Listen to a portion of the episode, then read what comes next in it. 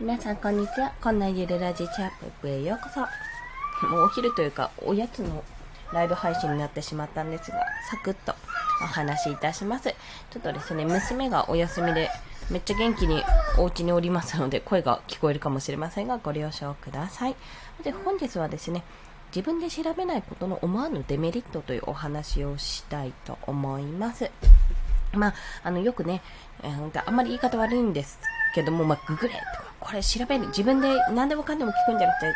調べなさいってことをね、よくいろんな方がおっしゃってると思うんですが、その中の意味として、まあ、その聞くことによって相手の時間を奪ってしまうっていう意図としてももちろんあります。まあ何でもかんでも聞いてね、あの、解決するんじゃなくて自分の頭で考えなさいっていうところももちろん大事っていうところもあります。で、私なりにですね、これもあの非常に同意で、まあ、時間を奪うとかうんぬんとかももちろんあるんですけども、自分で調べることによるメリット、むしろ調べないことによって非常に損をしているっていうところ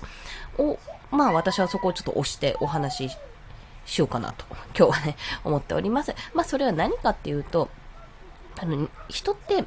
おそらく皆さんの経験上ですけども、わからないことが分かった時にめちゃめちゃ頭に入ると思うんですよね。まあ、記憶に定着するというか、まあ、すごく理解度が増すっていうような形になります。というのも、私自身、あの、結構ゴリゴリと調べてきた人間だったんですよ、今まで。というのも、まあ、あの、世代的にも結構、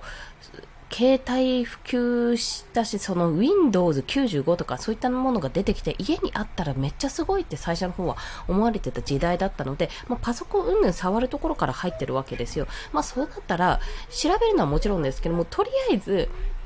あのもう初期化なんて何度もしてきましたし、あの、なんかわからないけどやらなきゃいけなかったわけですね。まだネットもそこまで普及してなかったし、まあ本とか読みながらやっていた時代だったんですけども、その時ってまあ本当に今思うともっと楽な方法はあったんでしょうけども、ゴリゴリっとこう、一個一個、これじゃない、あれじゃない、これじゃない、あれじゃないって試していったわけなんですけども、まあ、ちょっとそういった経験があると何を思うかというと、最初に何か始めるときに、あの、ある程度の攻略法っていうのが出てて、それで楽して、あの、仕入れる。知識を仕入れたり、あの、能力、スキルとか身につけることはもちろんあるし、学校とかスクールとか通えば、あの、もっと効率よく身につけられることも分かってるので、そういうふうにお金とかね、時間、時間がない場合はお金を使ってそういうことをするっていうことももちろんあります。ありますが、自分で分かんないことを調べると、やっぱりまず分かんないって言ってつまずいたその経験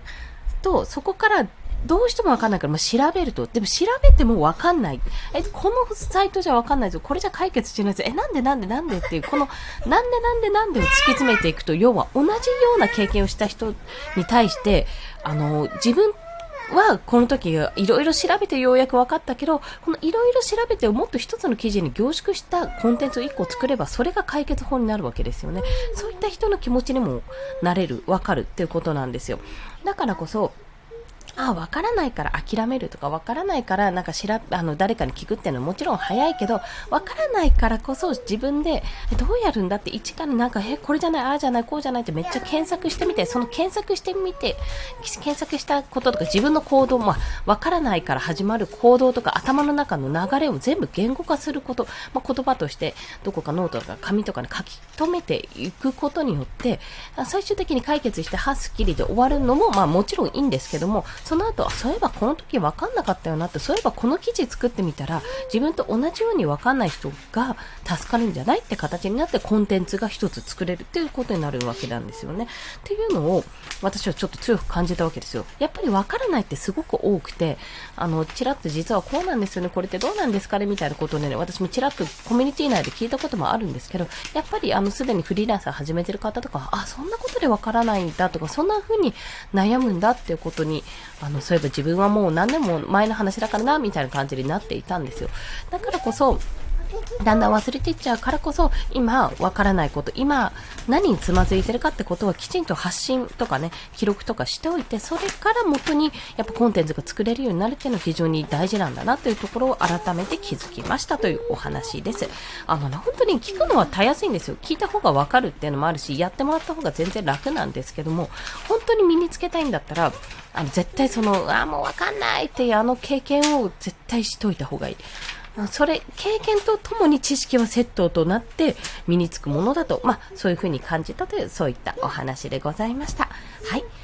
超娘の声聞こえますね。失礼しました。あと今日はね、もう一回ライブかもしくは音声配信収録できたら収録してお伝えしたいと思います。お聴きくださりありがとうございました。コンでした。では、また。